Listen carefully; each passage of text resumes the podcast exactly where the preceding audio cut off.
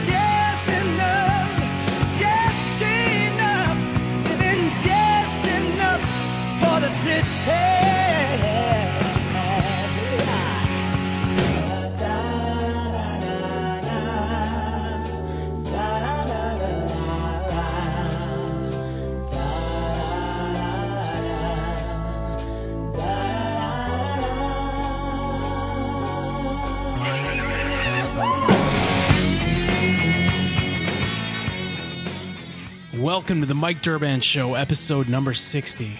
Thank you so much for listening. This is a dream episode for me. It's something I never ever thought would happen. It's a guest that I never thought I'd ever actually be able to get on my show. This is a guy that doesn't do quote unquote Mark podcasts. He's said it millions of times. My guest for this episode is the legendary Konnan. I had been asking Konnan to be on my show for maybe a year or two, and uh, I don't know what happened, but finally he agreed. I think part of it was um, he wanted to start doing top five music segments for his Patreon. I think I asked him if he wanted to do a Stevie Wonder top five, and for whatever reason, he agreed to do it, and uh, it turned out amazing. It was released on the Keep It at 100 Patreon uh, probably in August of last year. So if you're a Patreon member, you've heard it already. This version's a little better. There's more music in it, and uh, I just think I edited it better. Of course, I have to plug the Keeping It 100 Patreon. Check it out at conan.me. It's definitely the best Patreon around. And of course, part of the reason it's so great is because it's run by the head of the Creative Control Network, Mr. Joe Feeney.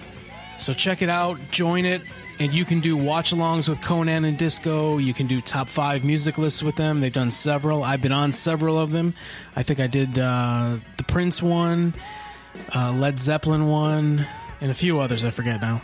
But it's always a good time. Konnan gets real faded, and uh, he just loves to talk. So it's not like you're going to be on there for 15 minutes. It's a long, long episode. So it's definitely worth your money. Conan.me.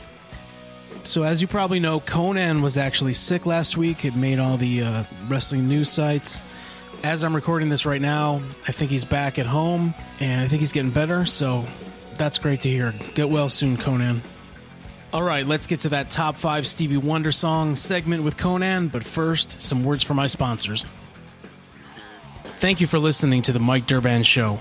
Please follow me on Twitter at Mike Durband, Instagram Mike underscore Durband underscore show, and please subscribe to my YouTube channel at youtube.com slash Mike Durband. Thank you. This episode is sponsored by Blue Chew. Say it with us, Blue Chew. Blue Chew is making waves and bringing more confidence to the bedroom by offering chewable tablets that can help men get stronger and longer lasting erections. Blue Chew is a unique online service that delivers the same active ingredients as Viagra and Cialis, but in chewable form and at a fraction of the cost. Blue Chew's tablets help men achieve harder and stronger erections to combat all forms of ED. Blue Chew is an online prescription service, so no visits to your doctor's office, no awkward conversations, and no waiting in line at the pharmacy. And it ships right to your door in a discreet package. The process is simple. Sign up at bluechew.com, consult with one of their licensed medical providers, and once you're approved, you'll receive your prescription within days. The best part, it's all done online. Blue Chew's licensed medical providers work with you to find the right ingredient and strength for your prescription. Don't like swallowing pills? No problems here. Blue Chew's sildenafil and tadalafil tablets are chewable. Blue Chew's tablets are made in the USA and they prepare and ship direct, so it's cheaper than a pharmacy. So if you could benefit from extra confidence when it's time to perform, visit bluechew.com for more details and important safety information. Right now, we've got a special deal for the listeners of the Mike Durband Show. Try Blue Chew for free when you use our promo code Durband at checkout. Just pay $5 shipping. That's bluechew.com, promo code Durband to receive your first month free. And I thank Blue Chew for sponsoring this podcast.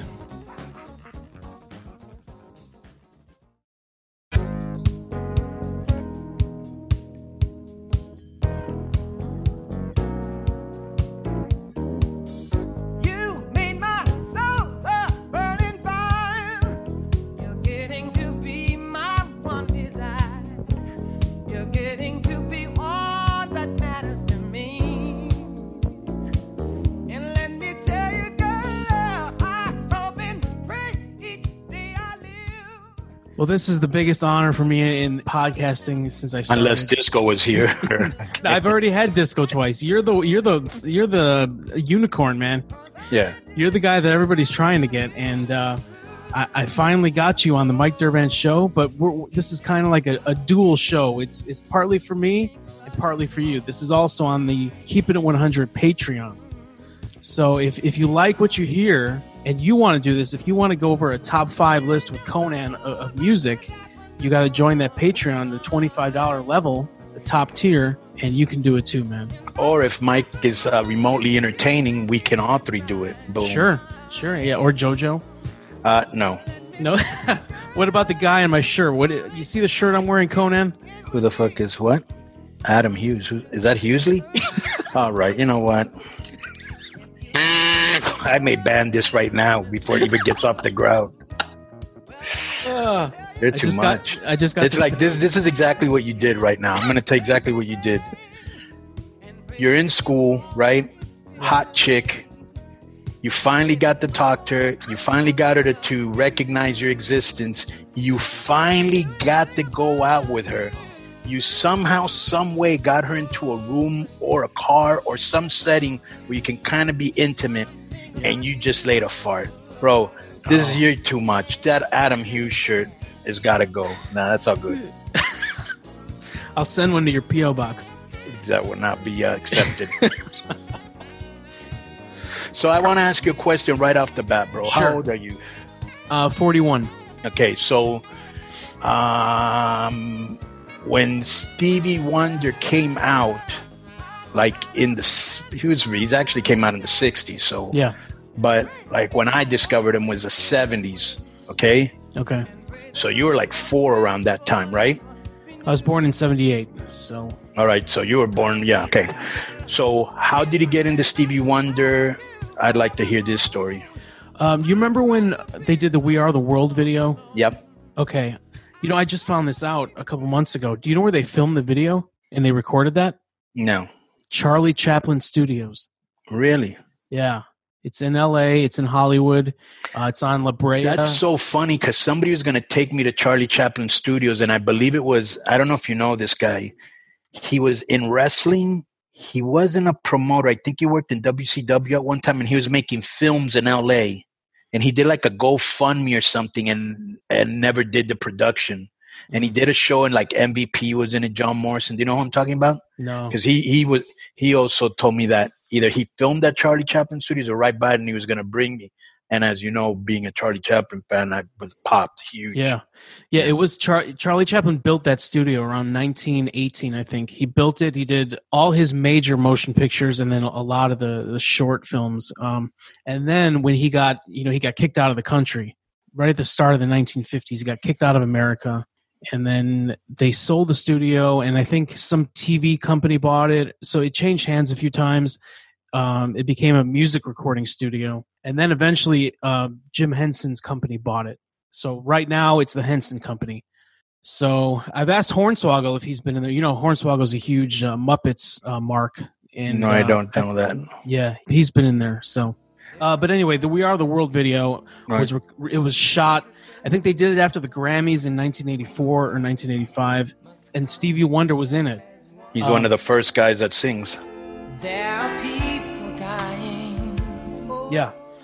So when I was a little kid, I was probably six, and we had the VHS video. It, it would show the video, and then it had the behind the scenes.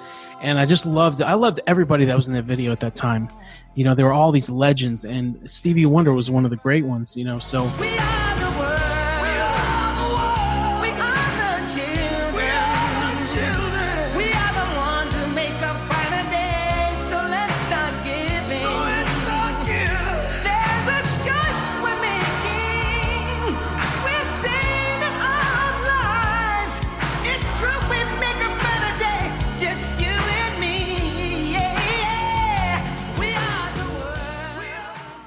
I mean, I knew all the the '80s hits. I just called to say I love you. You know that kind of stuff. I didn't go into the '70s when I was a kid, but I'll never forget when I was just out of high school. There was this oldies radio station I used to listen to, and they used to play the number one song on my list. I'm not going to say what it is now, but they would play that, and I heard it the first time I heard it. I was like, "What the fuck is this, man?" And this is before Shazam, you know. So I think the DJ must have said who it was, and you know, I went out right that day, and I, I got the full album that it was on, and um, God, that album is perfect to me. That's that's one of the perfect albums in music history. And then I just went exploring, and I, I stay really with his '70s stuff. I don't like the '80s stuff too much. Uh, I don't like the the '60s stuff. Because the 80s It's was great. more pop. Yeah. Yeah, yeah. But for me, Stevie Wonder, his best era is like 71 to 77, 78. I don't, You yeah, are I don't, correct. yeah, yeah. But yeah, well, you'll see when I when I show you my song list. That's that's where I gravitate towards. Yeah. So this is funny. This is how I basically discovered him. And let me let me tell you something about that We Are the World thing. So when We Are the World first came out, I played the fuck out of it because Yeah. I loved the, I loved the song and I loved everybody that was in. it. I loved the video. Mhm. And so then I became tired of hearing it. And I couldn't hear it for a long time. Like I probably didn't hear the song for 25 years. Yeah. And I think around the time Michael Jackson passed away, I put it on again and I was just blown away by Lionel Richie, Cyndi Lauper, Diana Ross. You know, they were using their voice, Hall and Oates. Yeah. I was like, Jesus Christ, Quincy was able to get all these people. But bro, you could just tell that with all those great voices, Michael Jackson just had a special voice that just resonated, bro. He was special. I don't know if the motherfucker took hormones or but but he had a special voice, you know. Yeah. And so let me tell you what happened with me. So when I was a teenager, I worked at this record shop for this lady. She was like a boss in Miami. She was this young, this young lady, but bro, she was a hustler and she had this record store and I used to work there. And I remember that, you know, I would put music on and you could hear the music outside. So you would come into the record store, you know, Cool. and uh, I discovered one of the greatest records to me ever produced, which is Songs in the Key of Life Yes. you know, and that's a double album. And, you know, reading up on uh, Stevie Wonder, you know, was like, I remember Michael Jackson said it was the best Stevie Wonder album he had ever made. Prince said it was the best one he ever made. George Michael said it was the best album you ever heard. Yeah. You know, this was something that I was I was thinking, wow, at a young age, I already knew what great music sounded like because these guys are validating it for me years later. Bro, I used to put i mean i used to ransack the whole place because i love the music right but the sound that he was doing at that time was so way ahead. Plus, he was very, and I'm sure you know this, he was very socially conscious, much like Marvin Gaye. Yeah. You know, and I remember right before he made this. Here's a story that I just I, just remembered. Right before he made this album, he was going to retire and go to Ghana and help handicapped children. He was really mad at the government. He actually made songs that he threw shade at Nixon because he hated how you know the the war, the protests, how he was anti-hippie, anti-black. He was a fucking racist, you know, and and he he was so disillusioned with the government. He was going to leave the country, and that's when Motown came. They gave him like a, I don't know, it was like a six, seven record deal where he had complete creative control and everything, and he stayed. But that's that's that's a wild story. He almost left the country, Wow. and he turned out something that was just so incredible. You know, to Yeah. me, I could have picked all five songs off of just this album. Yeah. That's how great this album is. Yep. You know, Yep. so um, just want to throw that out there. Uh, throw your first song out there. I didn't put them in order of which one I like the most. I just put them in, you know, or you know, Well, we usually do. We go f- usually five, four, three, two, one. right. So we, yeah, we st- we we save the best one for the last. So yeah, um, I don't really do that, but go ahead. Okay. This album probably has one of the coolest covers I've ever seen. It's uh, a close up of his face, and it's got his he's wearing like aviator sunglasses, and you can see the reflection in him. Right. Uh, this is um, this is the opening track from Music of My Mind. Love having you around. Mama, mama, baby. Baby, baby, baby. Uh, mm, baby, baby. And I think he played most of the instruments on, on every on He every really album. did. Yeah. Every day I Amazing, man. fly my kite. I've seen some video of him somewhere um, where he's in the studio in the 70s. He's playing drums and like, God, this fucking guy's uh, he's amazing at every instrument. Yeah. And he was blind, and boy, he started off with the harmonica. Yeah, Every day I wanna shake your hand. For in the world making me a better man. it's the keyboard. Every day I wanna It's like a Bro, I just love the little fact that you distorted. can hear every instrument. Yeah, Yeah, well, he was the first guy to fuck around with synthesizers. yeah. Nothing to do. I just. I, I just I zone in on the drums, man. I'm not even a drummer, but I just love his drumming. Listen to that that snare drum. To this, listen to that uh, um, that hi hat.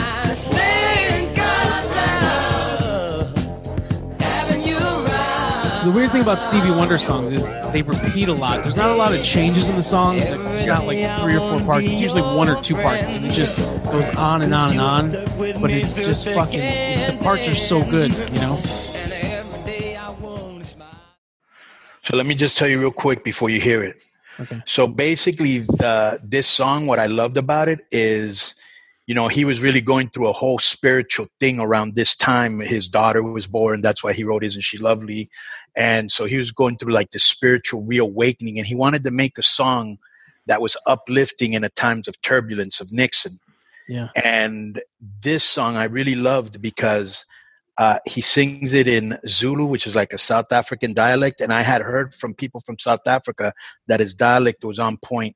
The second part of the song, he sings it in Spanish. Now, you can imagine as a teenager, I extra popped, okay, Yeah. because his pronunciation was perfect, which led me to believe he took the time out to, to get it right. He didn't want to throw some half-ass shit like I've heard other American res- uh, singers trying to sing in Spanish all fucked up with zero respect on, on how to pronounce the fucking word. You know what I'm saying? Yeah. And then the last part, he sings it in Spanish, and it's a song about peace. So, you know, to me, one of the greatest albums ever. The song's called I Am Singing. Oh my god.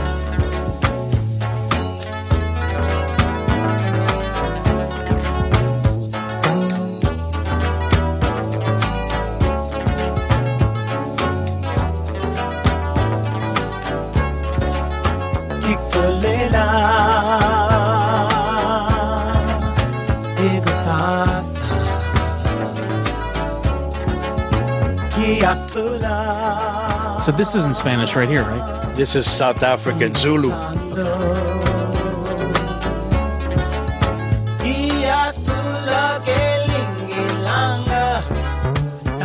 Have you ever looked up the translation? Yeah. Now he's gonna start singing in Spanish.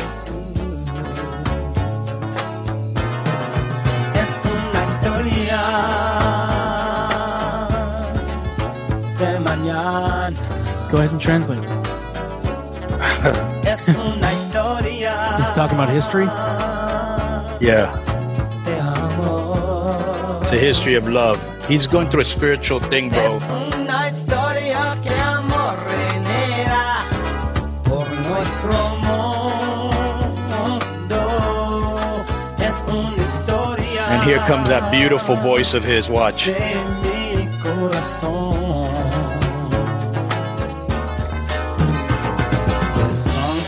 To make you smile, there's songs to make you sad. But with a happy song to sing, it never seems as bad. To me came this melody, so I've tried to put in words how Here we I go. feel. Tomorrow will be for you and me.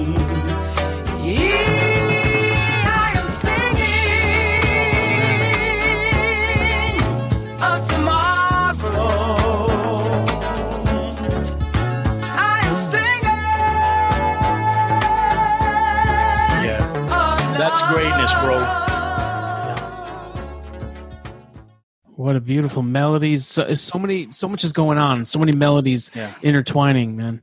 Right. Oh. Plus, you gotta see the frame of mind that he was in, right? So you know how you know we've seen, uh, you know whether it's the Doors or Tupac or whoever, depending on the frame of mind, that's the music that they're producing. And he, at that this time, he was having a spiritual reawakening, bro.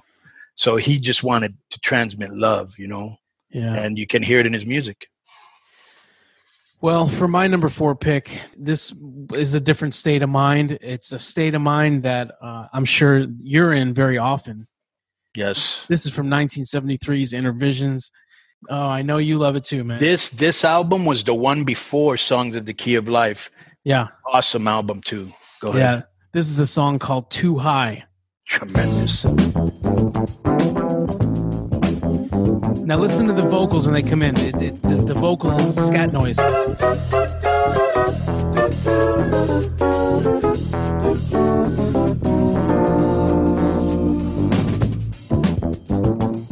That's synth bass.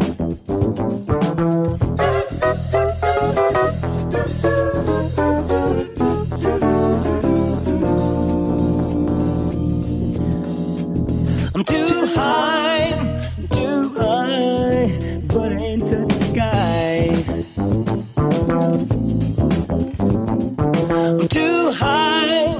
Was he a big drug user? but ain't to the sky. I don't know. I don't think so. Yeah, I, I never heard stories of him. So I wonder if he means high in a different uh, different sense. She's a four-eyed cartoon monster on the TV screen. So what you, when you're in Iran, and you put this on, does this take you says it's a somewhere? crazy scene. The red is green. Oh yeah.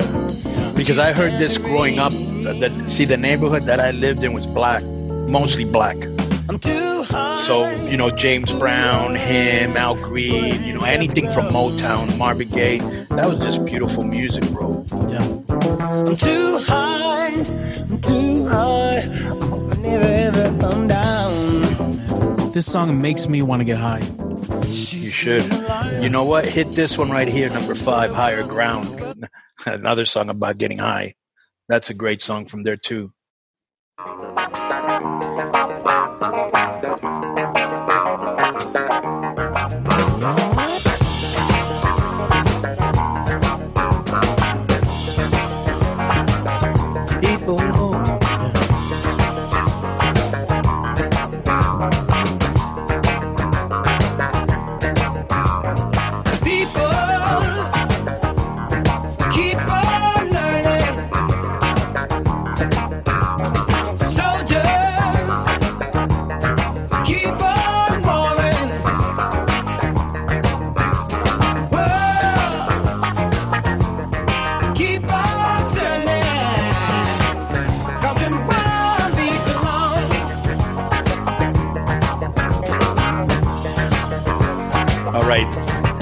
I would like to say this.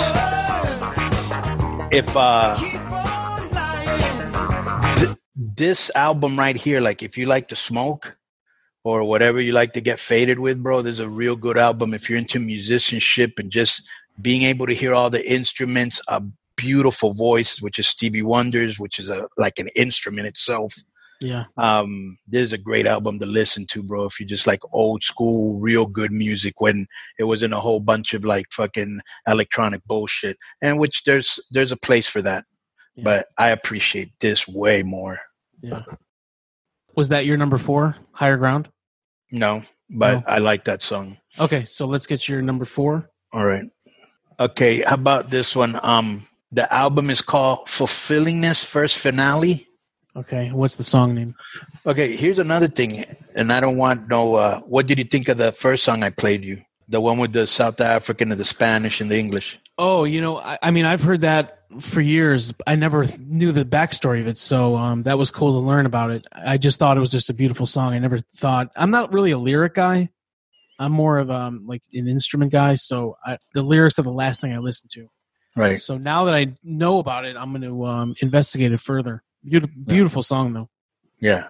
Well, like I said, that whole album was like a written with a lot of love and spirituality, you know, and Yeah. it resonates, and you hear it in in, the words that he says.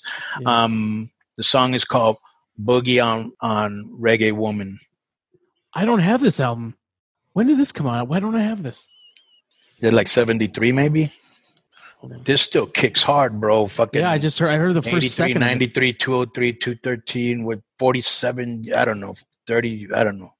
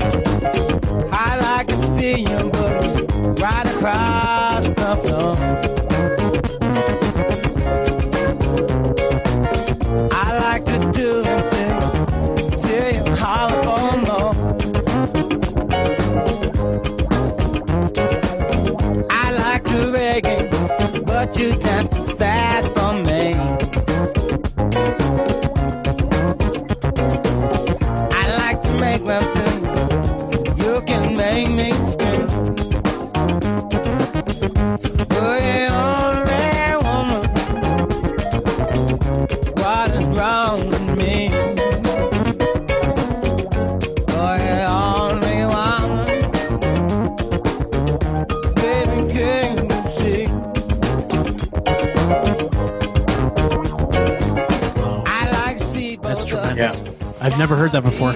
And at the end, like the last minute, he does like this fucking wicked harmonica solo.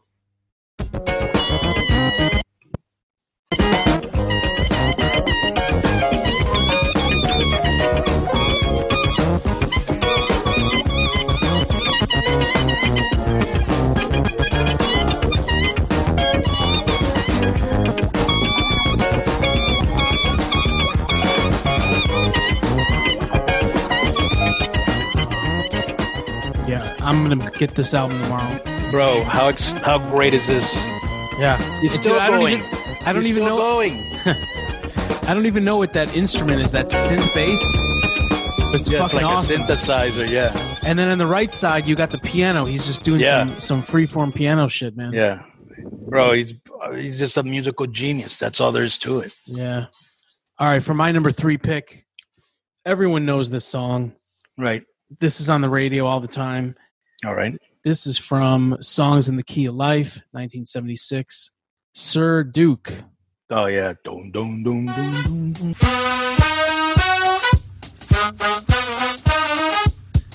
Not it didn't come in yet, obviously, but it will. Yeah. Music is a world within itself. It's a language we all understand.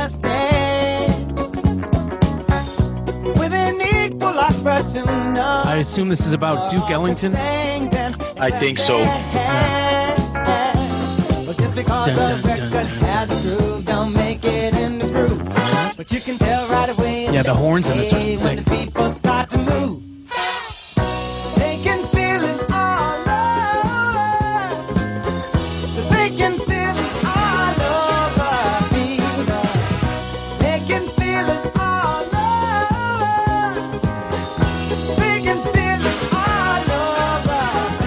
Part.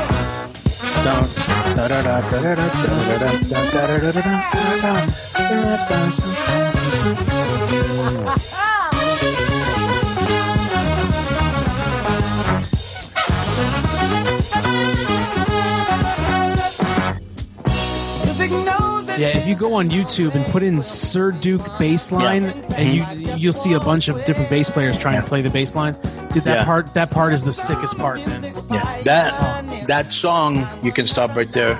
Uh, that song was very very uh, heavy rotation, radio friendly when it came out, Yeah. and just a tremendous song. And going back to what I said at the beginning, one of the greatest albums ever. that song is on it. Yeah. Here's another one from uh, "Songs in the Key of Life," which was also a huge radio friendly song. Uh, Isn't she lovely? And this was about his uh, baby daughter, right? Right? Yep.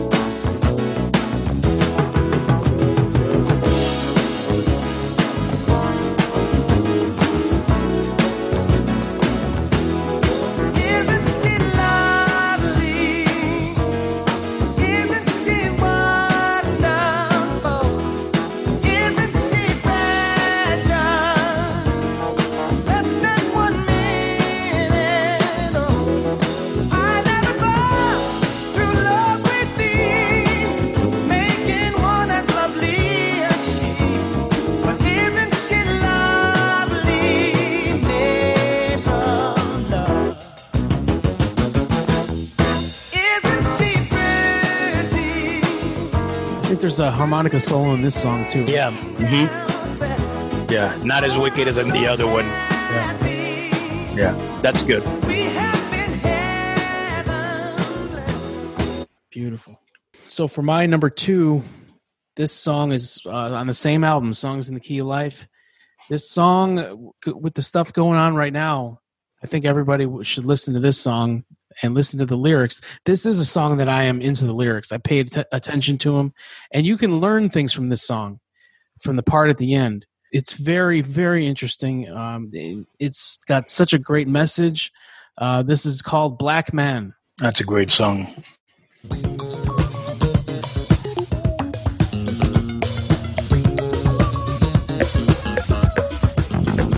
Oh, listen to that synth bass on the left side,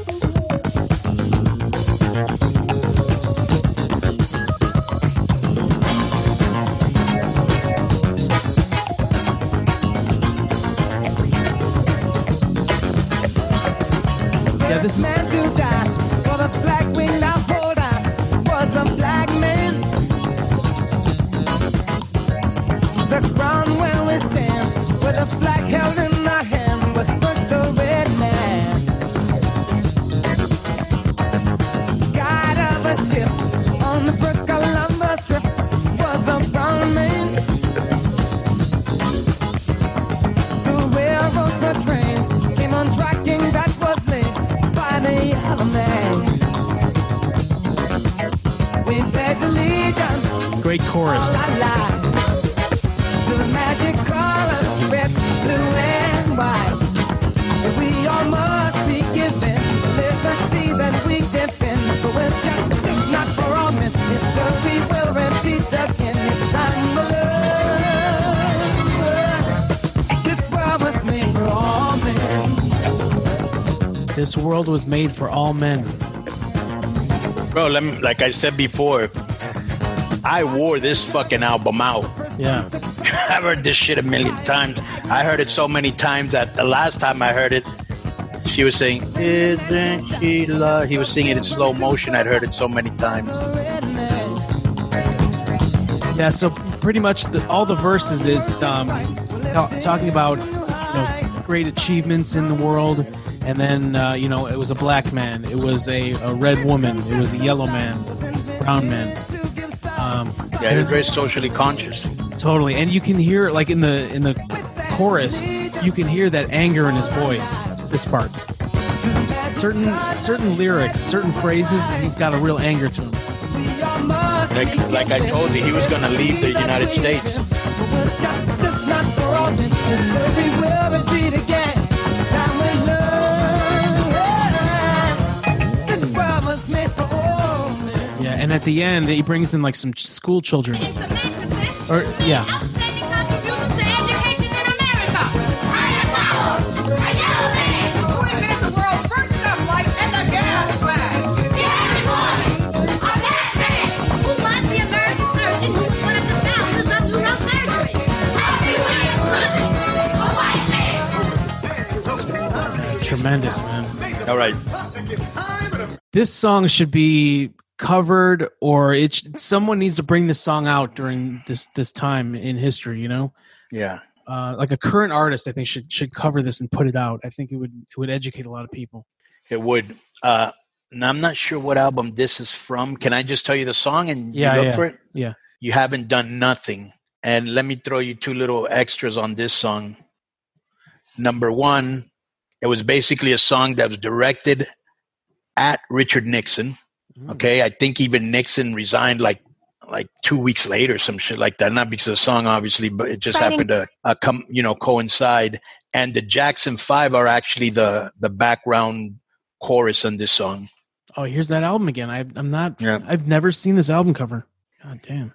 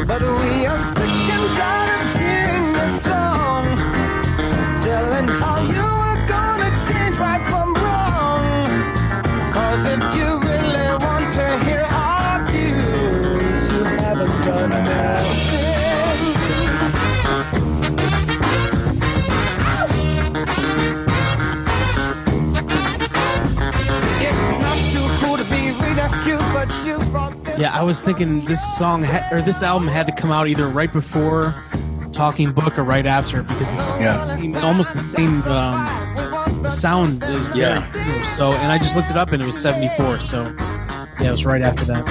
And we are sick and tired of Man.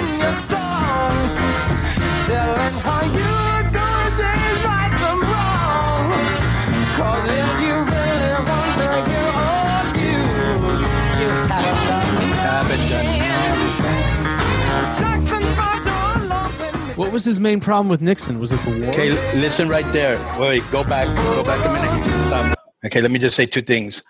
His problem was is that at that time there was a lot of turbulence in the United States. He was anti-drugs, anti-hippies, anti-black, anti-immigrant.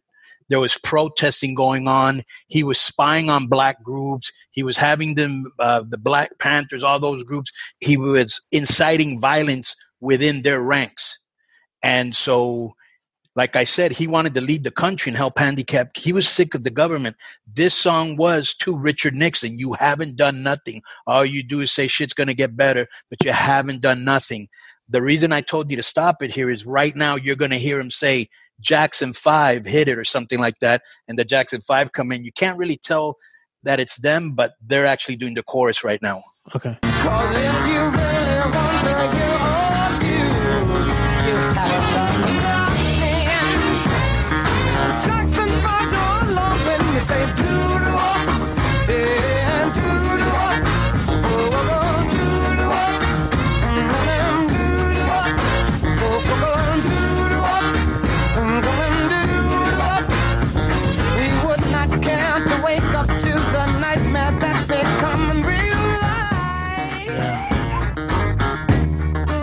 Bro, he's a beast.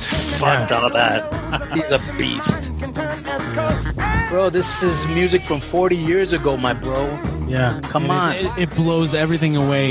Yeah. It blows everything today away, man. There's no. Because when you're a classic, you're good forever, bro. All right.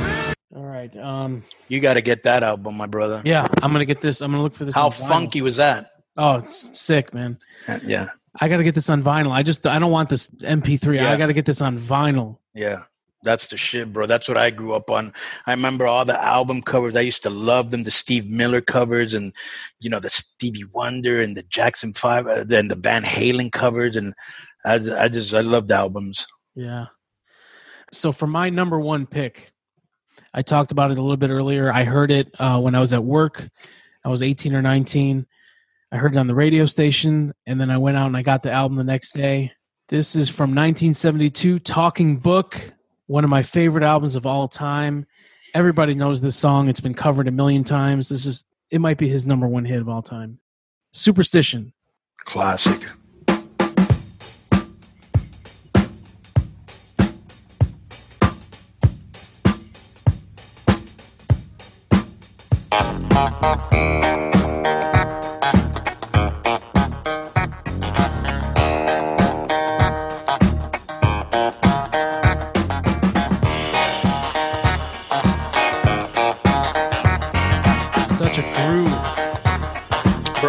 white boys like this shit back then. Yeah.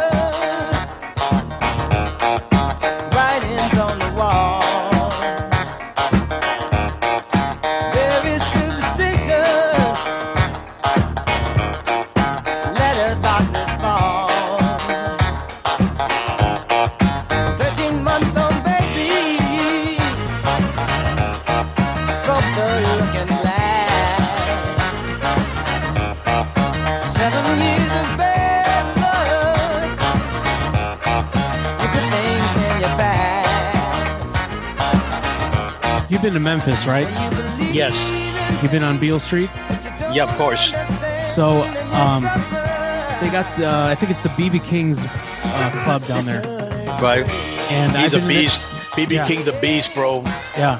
So they have uh, they have the house band that's in there, and, and twice this happened in 2006, and then when I went again a, a decade later, I think it was the same band, and they played Superstition both times that I was there. And these guys, man, they brought it to another level. I don't know what the name of the band was, but my God, man, this is Yeah. this is one of the best songs of all time.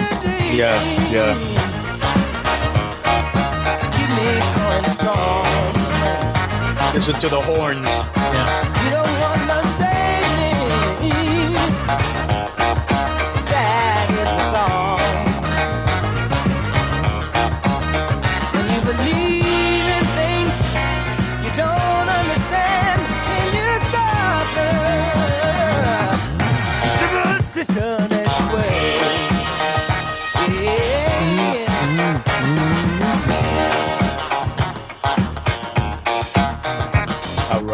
That's a beautiful song, bro. Yeah. You know, that's- this is this is what's funny. When I was growing up,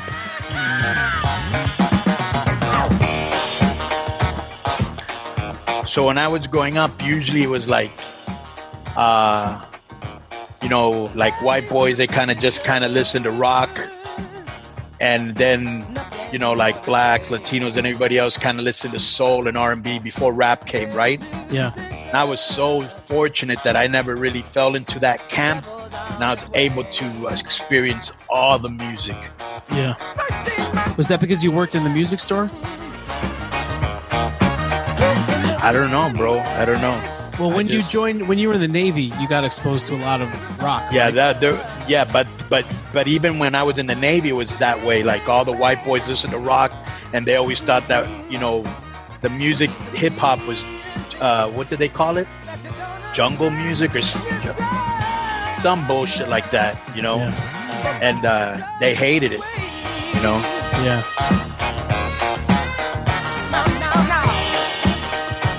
Oh man. Yeah, so this is the one that that got my attention. All right. So this is what we're gonna have to do for this one. We're gonna have to do like a two-parter, okay? Okay. Because I gotta set up the story.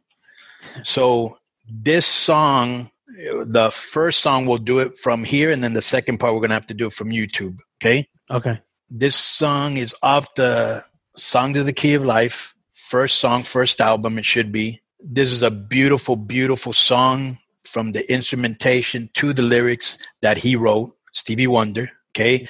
I just want you to hear like about 30 seconds of it or 40 seconds of it.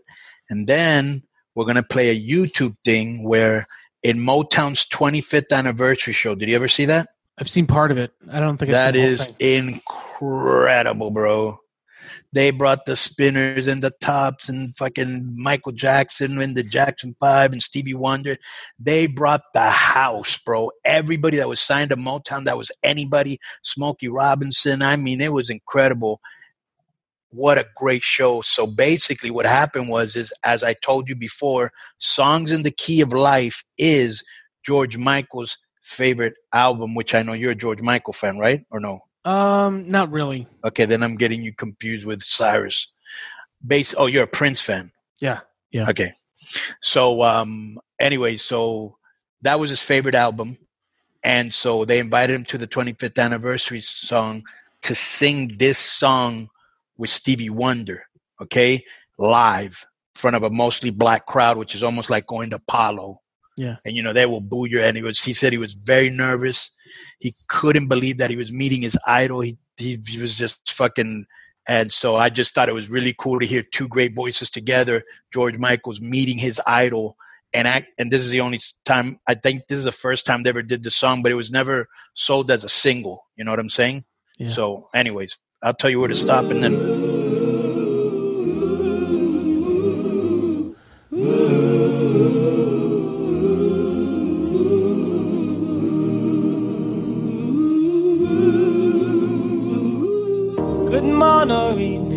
Friends.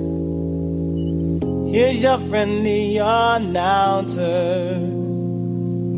I have serious news to pass on to everybody.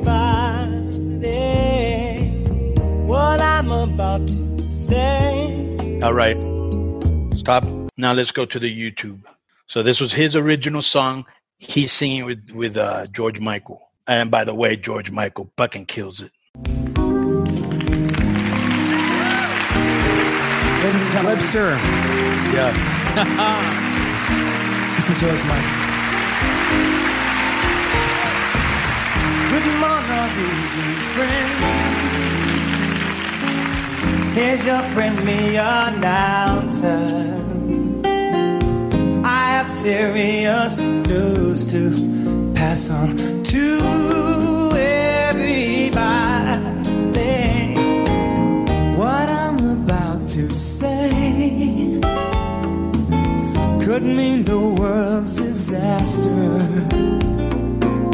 could turn your joy and laughter into tears and pain. It's that love today. Don't delay, send yours in right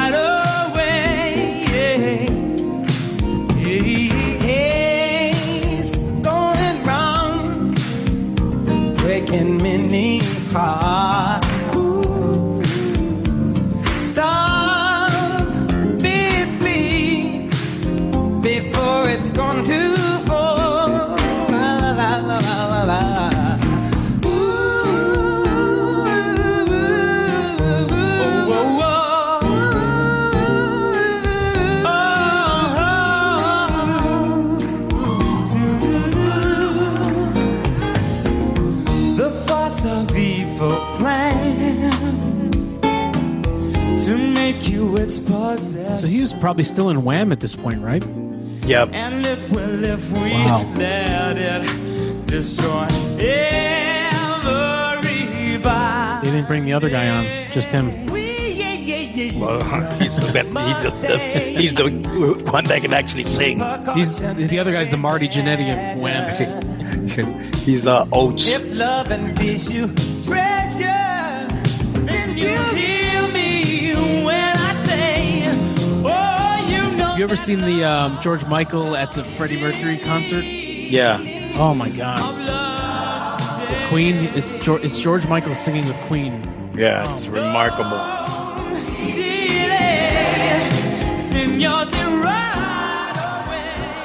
Anyways, that that those are my five. Man, you really um, I learned about an album I've never knew existed. And maybe a couple of songs. Was it, or have you heard all those songs? Um, no, those two songs from that album I had never heard before ever. Yeah. I don't think those were radio singles. Yeah. Really? So what would be the next person that we should um if people like this that we should uh do? Uh, we or should do, we have them ask us or should we have them choose?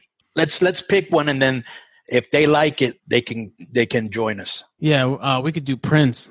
Okay, let's do Prince. That that was supposed to be the first one, but that's gonna Yeah, be I, I didn't so want to start off. I didn't want to start off with Prince because like that Prince is like the ultimate. So for a pilot episode, you don't want to blow But your didn't you say that? Didn't you say that you did Prince with Hughley? By the way, if that is true. So, what did you think of this? Oh, I thought it was tremendous, man. Yeah, I, I learned two new great songs, one album I got to get, um, and I learned about the Zulu song. That's part Zulu, part Spanish. I never Well, thought me- about it, but I'm gonna I'm gonna investigate that tomorrow. Who else do you like? I mean, I, any pretty much anything from the '60s, '70s, and '80s, I'm really into. Give me like two or three things that you think I would like, maybe from music you've heard me play on the show. I'm gonna share my screen with you. I mean, my favorites: um, Aerosmith. I see Air Supply there. No, I'm not. I only have one song from them. Um, Alright. Alice Cooper. Let's see stuff you might like. You like the Bangles? They had a couple good songs. I, I don't know. I don't think I'd have a top five. I'd probably yeah, I could do top, a top three. Yeah, exactly. Yeah. like because they only had two albums. Yeah, Beatles, Yeah, they- of course.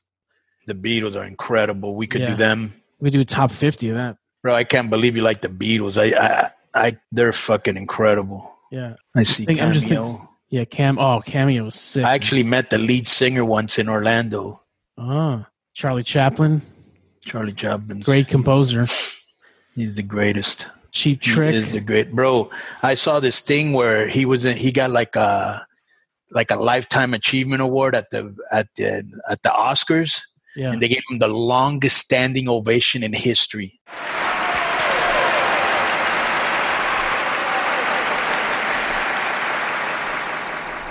Oh, thank you so much. This is an emotional moment for me. And words seem so futile, so feeble. I can only say that thank you for the honor of, of inviting me here. And oh, you're wonderful, sweet people. Thank you. They do that. You ever seen the movie with Robert Downey Jr.? No, Oh, you got to see that, man. Is it good? Yes, it's tremendous. It's Robert Downey Jr. from like 1992. Yeah, yeah. Oh my God, he does. He was a young actor at that point. He does such a good job of Chaplin. And Yeah. they, the the finale of the movie, um, I'm not going to spoil it, but it, it involves that Oscar. Oh, okay. So it's it's so beautiful, man. Deep Purple. Didn't you play a Deep Purple song like a, Deep a f- a Purple, few yeah. weeks ago? You did like an obscure song. Yeah. Um, I mean, I like, dude, every major '70s band. I mean, That was a great thing because in Miami, like really most Cubans didn't have like good weed, like the white boys had weed. So when you went to get weed from the white boys, yeah, they were always playing, you know, like Lynyrd Skynyrd and Deep Purple and shit like that. And so that I really heard it a lot from there. And I also heard it because I used to hang out a lot at carnivals. And that's like the music that they would always fucking play when the rides were going around and shit like that. Yeah. And um, plus, this is also kind of funny. I had two friends, one in high school and one in the Navy, that um, we always had this thing like going to work, we would listen to any music you wanted, but coming back, you'd listen to my music. So they'd always play their music, and and you know it was always like rock or heavy metal or you know. So I picked dude. up a lot. Too. Yeah, Earth, Wind, and Fire. incredible, bro. Oh I could do a top ten of them. Oh my God. ELO. You played them a bunch of times. Yeah. Elvis. Yep. Elvis is probably my number one favorite. Really? You know who's a humongous Elvis fan? Um, Brian James, BG. Oh, is he really? One time when we were in Nashville, uh, he used to drive from Pensacola, Florida to Nashville. I don't know how many hours that is. He didn't drive. It was this guy called Eddie G. And he had this thing. It was like Elvis volume one, two, three, four. And that's all they would listen, you know, the whole time to the show. Yeah. I mean, yeah, dude, I got anything from the 70s, I got it. 70s All right. and 80s. So, All right. Well, well, let's see if people like it, then we'll do it. You know what I'm saying? yeah. All right. Well, So Konnan, just- yeah. this is this has been a real honor for me. Uh, man, you've you've educated me tonight. Hopefully, um, I've educated you. You knew all the songs I picked already, but um, but this has been a tremendous time. But it shows me you have very good taste because that's the one great thing about Stevie Wonder, as I said before, were his arrangements, his musicianship. He was way ahead of his time. He was uh, uh, he he was very experimental. He had messages in his music, bro. He he made music directly for Nixon. You know, he had like two or three songs directed at him. So he was super over in, with you know in the African American community, and um, you have good taste, bro. You know what I'm Thank you. saying? That guy's a fucking beast. yeah. Well, I've always admired your musical taste on the show. The songs that you pick are always tremendous, all of them. Right. I Um, feel you're just saying that's all come back again. no, okay, I'll I'll give you a negative. Usually, the last song I'm not into, which is the the, right. uh, the rap song or the Yeah, that's usually a modern rap song. yeah. I Uh, don't like or- dude. I, I like eighty early '80s rap. I can get Yeah. into, but I don't like anything modern. No. Yeah. Usually it's because it has a good beat because the lyrics today suck. Uh, or usually something in Spanish or like a fuck a foreign nation or something like that. Usually that's Yeah. what I put on at the end. Um, all right, my bro. Well, we All right, finally well, did we this. gotta- I, We got to do one thing before you go. yeah, We got to bury somebody. yeah. We got to bury a guy that gave you the runaround. You were trying to do a music uh, review with him for months, for years, and he kept pushing you away. Oh yeah, Konnan, I'll do it. I'll do it. Right, And giving you the runaround, a legend like you. right. Uh, and and today, as recently as today, this guy, I asked him, "Will he come back on my show?" Oh yeah, yeah, I'll do it. I'll do it. And then I, I try to make a plan with him, and then he just pushes me off. You know, so here we are, me and you. We reviewed the great Stevie Wonder. Right. Vince, no. Let's bury this guy. that's what happens when you become a podcasting big shot. You forget about your friends. It was going to happen. I could see it happening. You know, now he's got Bubba, or his Bubba Ray doesn't work with him, right? Stevie Richards and uh, Stevie Ray. Stevie Ray, Disco, the Disco Puppet. I think the Disco Puppet's the biggest star on the whole fucking brand. To tell you the truth, you should get rid of Jeff Lane and everybody fucking else on that fucking show and let the puppet take over. But anyways, Vince, we were gonna do an album review show four years ago, bro. Yeah. And I ended up doing them with Mike Durband. It was actually more pleasant than I thought. Um, I got my eye on you, Vince. That's all I can tell you. all right, my brother. All right, Konnan. Uh, again, uh, in honor, I thank you for finally coming on the Mike Durband show. Will you ever do Hughley's show? No. Be cool, my brother. Boom. Well, that's the show, everyone. I want to thank you so much for listening. And I want to send out a very extra special thank you to Konnan for finally doing my show. What a dream come true, man.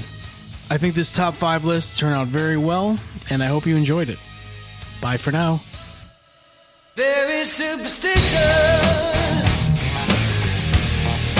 Writings on the wall.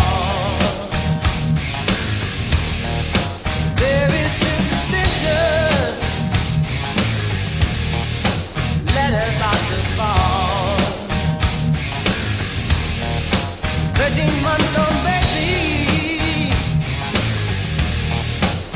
the looking glass. Seven years of bad luck. Your good things and your past. When you believe in things that you don't understand, and you suffer. Superstition.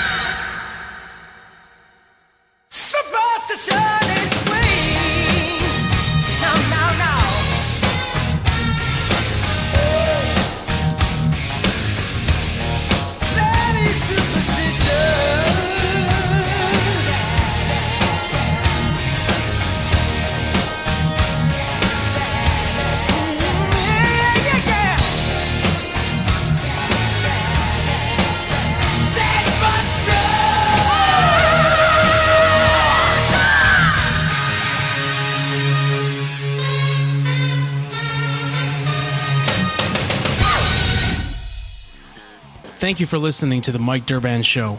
Please follow me on Twitter at Mike Durband, Instagram, Mike underscore Durband underscore show, and please subscribe to my YouTube channel at youtube.com slash Mike Durband. Thank you.